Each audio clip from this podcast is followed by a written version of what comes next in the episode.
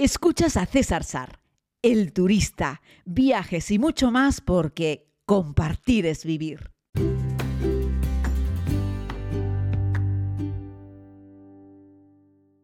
Muy buenos días a todos y a todas, querida comunidad. Aquí estamos en un nuevo podcast. Les hablo desde la ciudad de Barcelona. Y es que hoy, pues me tomaré un vueling para irme a Bruselas. Eh, ya sabéis, la esta ciudad capital de Bélgica. Eh, bueno, pues para dar un paseíto para ahí de fin de semana y luego pues, pues nada, regresaré de nuevo con, otro vueling y de ahí ya volaré a, a casita. Es una escapadita rápida. Me preguntáis un montón de veces qué lugar del mundo me ha llamado más la atención, qué país es el que más me ha gustado. Eh, y es muy difícil. Tengo pendiente una lista que me la ha pedido Jaime y también alguno que otro amigo más sobre destinos imprescindibles, yo que sé, una lista de 10 destinos a los que hay que ir sí o sí, cosas así. Pero para eso tengo que sentarme con el mapa del mundo y echarle un poco de cabeza porque no tengo como una lista en mi cabeza de los 10 mejores lugares del mundo, pero prometo hacerla. Pero me preguntáis, y eso sí, cientos de veces por un sitio en concreto, que es posiblemente la pregunta que más se repita. ¿Qué lugar del mundo te ha gustado más? Bueno, sabéis que no hablo de un país, siempre digo que es un territorio. Es eh, Antártida, ¿no? Pero claro, ahí yo sé que os dejo muy descolocados porque ir a Antártida es poco accesible, es muy caro, es muy difícil ir, va, va, va, vale, lo entiendo. Venga, vamos a mojarnos con otro sitio que a mí me ha sorprendido mucho y es uno de los sitios que más me sorprendió en la segunda vuelta al mundo, que me enamoró y que no lo conocía, al que solo he ido una vez y me gustaría volver. Y ese sitio se llama Kirguistán. Hay que ir a buscarlo en Asia Central. Es uno de los tanes. Tenemos Pakistán, Uzbekistán, Kirguistán, Tayikistán, Kazajistán eh, em, y Turkmenistán, si no me equivoco. Son seis tanes, incluido a Pakistán, o siete tanes, incluido Pakistán. Eh, y este es Kirguistán. Estamos hablando de el corazón de Asia Central parte de la antigua ruta de la seda. Estamos hablando de una tierra preciosa. Para que nos hagamos una idea, es como si hiciésemos un cruce entre Suiza y Patagonia. Y eso es Kirguistán, porque tiene una cordillera, tiene unas montañas espectaculares y luego tiene un montón de montañas más suaves, más eh, como, pues eso, en vez de ser como montañas, como colinas recubiertas de una vegetación baja, y la verdad es que es, muy, muy, muy bonito, eh, que son la zona de las montañas del Tian Shan, del Tian Shan, que ya dan pegado ahí a, China, ¿no? Y bueno, pues era parte de la ruta de, la seda, eh, hace ya, pues, en, esos tiempos, que unía, pues, todo lo que es China, pues, con los diversos países del Mediterráneo. De hecho, aquí hice yo una historia en Kirguistán sobre los caravansares, que sabéis que lo podéis encontrar en más países, por ejemplo, en Uzbekistán, los podéis encontrar también en Irán. Y, bueno, y también en Kirguistán y eh, bueno, pues uno de los caravansares más antiguos eh, del que se tiene conocimiento y que todavía está en pie y lo han recuperado, eh, está en Kirguistán, muy bonito. Está ahí como casi incrustado en una pequeña colina. Lo habréis visto, supongo, en la segunda temporada de la serie y es muy bonito, ¿no? Pensad que los caravansares fueron los primeros hoteles de carretera, por decirlo de alguna forma. Los comerciantes se movían por la ruta de la seda hacían muchísima distancia y bueno, pues pernoctaban donde podían, hasta que eso fue provocando que se construyesen como unas pequeñas posadas en las cuales pues poder parar pues para descansar, comer algo y dormir. Así es que los primeros hoteles de carretera del mundo se, se crearon en la ruta de la seda en lugares como por ejemplo Kirguistán, también ya te digo, en Irán, en Uzbekistán, por supuesto en suelo chino, etc. Y bueno, pues eran unos sitios bastante básicos, muy espartanos, fortificados generalmente, hechos en piedra, pues para evitar que, eh, claro, ahí dentro se guardaban pues muchas de las carretas de los bienes que transportaban y podían ser fruto de saqueos o de robos por parte de personas de, ¿no? Eh, en fin, pues de malas personas que querían apropiarse de lo ajeno y de lo indebido. Así es que estos caravansares generalmente tenían unas estructuras de piedra y estaban fuertemente vigilados. ¿no? Primero se usaban solo para, para guardar las cosas y dormir por fuera. Luego ya los hicieron más grandes y dormían eh, ellos dentro también, los humanos que participaban en, ese, en esa ruta, esos comerciantes o esos transportistas, porque esto fue evolucionando. Primero eran los propios comerciantes los que viajaban con las mercancías porque las iban vendiendo y luego más tarde, pues estos comerciantes hicieron más dinero y tenían gente que trabajaban para ellos y que transportaban estas mercancías simplemente, ¿no?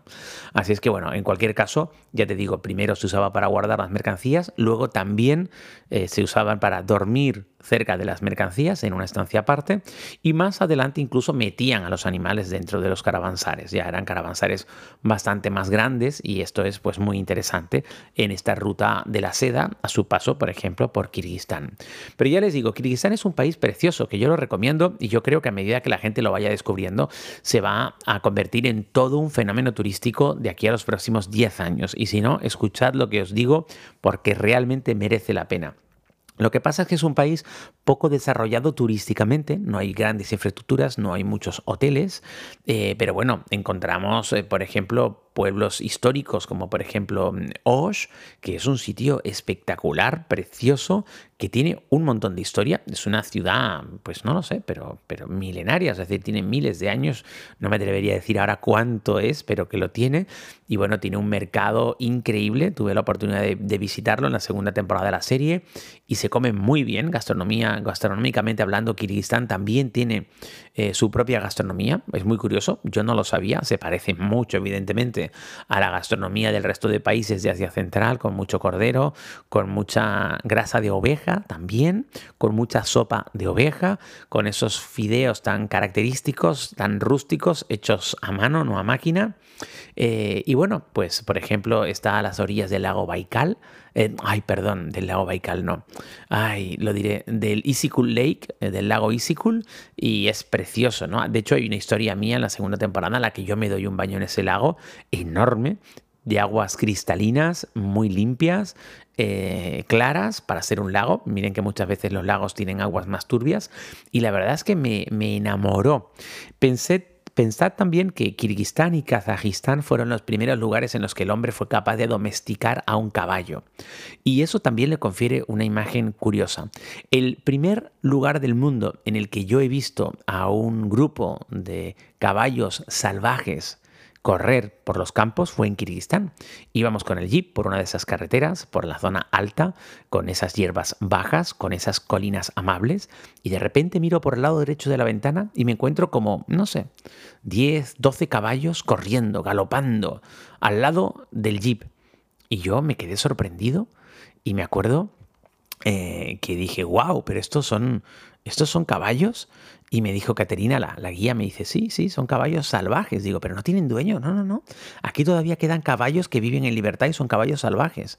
Y de repente, como, no sé, 500 metros más adelante, todos esos caballos simplemente se cruzaron delante de nosotros por la carretera y continuaron colina abajo y yo me quedé fascinado. ¿no? Así es que en Kirguistán puedes encontrar muchos caballos. La inmensa mayoría tienen dueño, tienen propiedad. De hecho, se hacen muchas cosas con los caballos. En Kirguistán los caballos se montan, pero se ordeñan también las yeguas para hacer queso, igual que en Mongolia. Y también se come su carne. En las festividades importantes siempre matan algunos caballos.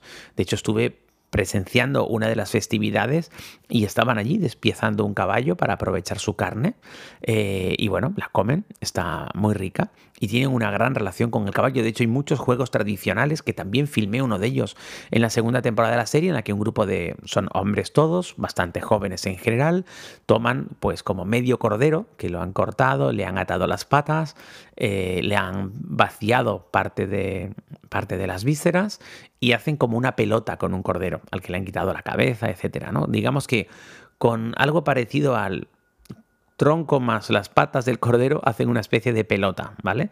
Y con eso juegan a eh, tomando un caballo como si fuese un juego de polo, sobre solo que ese cordero a forma de pelota eh, no toca el suelo y no lo empujas, no le golpeas, sino que lo tienes que llevar con las manos y se lo quitan unos a otros. Se cruza un jinete a caballo y se lo quita de las manos al otro. Es un juego bastante que requiere mucha fuerza, mucha destreza, mucha capacidad de manejo del caballo y tiene que lanzarlo como a un hoyo, como una especie de hoguera, como decirlo de alguna forma. Han hecho una estructura con maderas y piedras y tiene como un agujero en el centro. Hay dos de esas estructuras, podríamos decir que son las porterías, y entonces los jugadores van portando este objeto animal y se lo quitan de las manos. Sé que puede resultar un poco salvaje, un poco violento incluso, aunque el animal está muerto, ¿vale?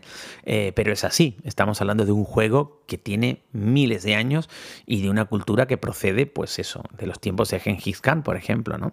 Entonces, bueno, es increíble verles jugar a esto y yo lo filmé para la segunda temporada, ojo, los jinetes se pasan con el caballo súper cerca, van muy rápido, hay que tener un montón de cuidado y la verdad es que fue muy sorprendente. En un momento de parada, cuando ya habían finalizado, pues se acercaron los jinetes eh, a donde yo estaba con la cámara y me lanzaron esa especie de pelota, ese cordero, ¿no? Que eran las pieles y una pata atada y todo hace como una especie de bola, ¿no? Y entonces, ¡pum! la lanzaron al lado mío y era enorme, era muy grande. Intenté levantarlo y pesaba un montón. De hecho, casi no pude levantarlo y aquellos hombres se rieron de mí como diciendo, este blanco occidental que flojucho es, que nosotros hemos tomado esta, ¿no? esta pelota con las manos desde el suelo, estando nosotros subidos a caballo. Fíjate lo que os digo, ¿no? O sea, tienes que descolgarte un poco del caballo para poder a toda velocidad tomar con la mano esta, esta pelota cordero para poder jugar y pasársela de unos a otros para intentar como encestarla o meterla en esa especie de portería redonda que está en el suelo. ¿no? Y todo esto a toda velocidad, siendo perseguido por otros jinetes que también quieren quitártela. Así es que la fuerza que tienen es brutal, ¿no? Y, gritan y los caballos sudan y ellos también sudan. Y, bueno, ya te digo, al final el pasto en el que iniciaron ese juego acaba convertido en un barrizal por completo porque han, pues eso, han levantado toda la hierba de la zona en la que están jugando Alrededor encontramos otras personas a pie o a caballo que están viendo el espectáculo porque realmente es un espectáculo. Y yo no estuve en un partido arreglado, por decirlo de alguna forma, en un campeonato. Yo vi este juego, lo vi en un entrenamiento que estaban haciendo. Y bueno, ya te digo, la relación que tienen con el caballo es increíble. Y aquí, quien más o quien menos, igual que en Mongolia, todos tienen un caballo o cabalgan, pero muchos no lo cabalgan ni siquiera con sillas, lo hacen a pelo directamente. Y ya te digo, las yeguas se ordeñan también para, para hacer queso y es un entorno muy, muy, muy rural el de Kirguistán. También hay una historia en la serie en la que me veis con una familia que los encuentro al borde de la carretera, que van con una furgoneta de origen ruso y han echado una tela y están los abuelos, los hijos, varios nietos, habría como, no sé, 12, 14 personas y me invitan a comer un poco de todo. El queso, ese queso de yegua fermentado que yo ya lo tolero y lo puedo comer, pero que la mayoría de la gente yo creo que no podría tomarlo, la verdad. Pero me dieron a probar también, ya sabéis, esos trozos de oveja hervidos que no están nada ricos, pero no me quedó otra que probarlo. Ya sabéis que yo intento no faltar al respeto y siempre probar todo lo que me ofrecen. Y bueno, pues también tenían yo qué sé, galletas y caramelos, ¿eh? no todo es eh, cosas así como grasa de, grasa de oveja, pero ya te digo, es, gente que es muy cercana ¿no? y les encanta porque hay muy pocos turistas y luego hay un montón de rutas a pie por, por Kirguistán que son preciosas, toda esa zona que le digo de todas esas cordilleras de montaña, por si te gusta hacer alta montaña, y ya te digo, es como una Suiza y una Patagonia es una fusión entre ambos lugares en un territorio muy grande. Es decir, Kirguistán es un país que tiene una extensión muy importante y yo ya les digo que lo recomiendo. Y bueno, hablan diferentes lenguas, también ruso, porque fueron parte de la Unión Soviética en su día, aunque hoy en día son un país, son un país independiente y ya les digo, ¿no? Pues eh, linda, pues por ejemplo con Tayikistán, pero linda también con Kazajistán, eh, en fin, eh, creo que con China, si no me equivoco, sí, con China también. Y bueno, la verdad es que lugar es muy, muy interesante y yo recomiendo Kirguistán como un lugar sorprendente que he conocido en esta segunda vuelta al mundo, en la última vuelta al mundo y que me prendó. Otro sitio sería Namibia, del que podemos hablar otro día si les parece. Pero ahí lo tienen, por mojarme un poco. Kirguistán. Kirguistán es la respuesta si quieres visitar un país de Asia Central, aunque te diría también que tienes que ir a Uzbekistán. Aunque se parecen pero son distintos, sobre todo el paisaje. Uzbekistán ya es un lugar bastante más seco, más árido, más caluroso. Kirguistán es mucho más verde, más montañoso y más fresco. Un abrazo muy grande desde Barcelona. Mañana, si Dios quiere, les hablaré desde Bruselas.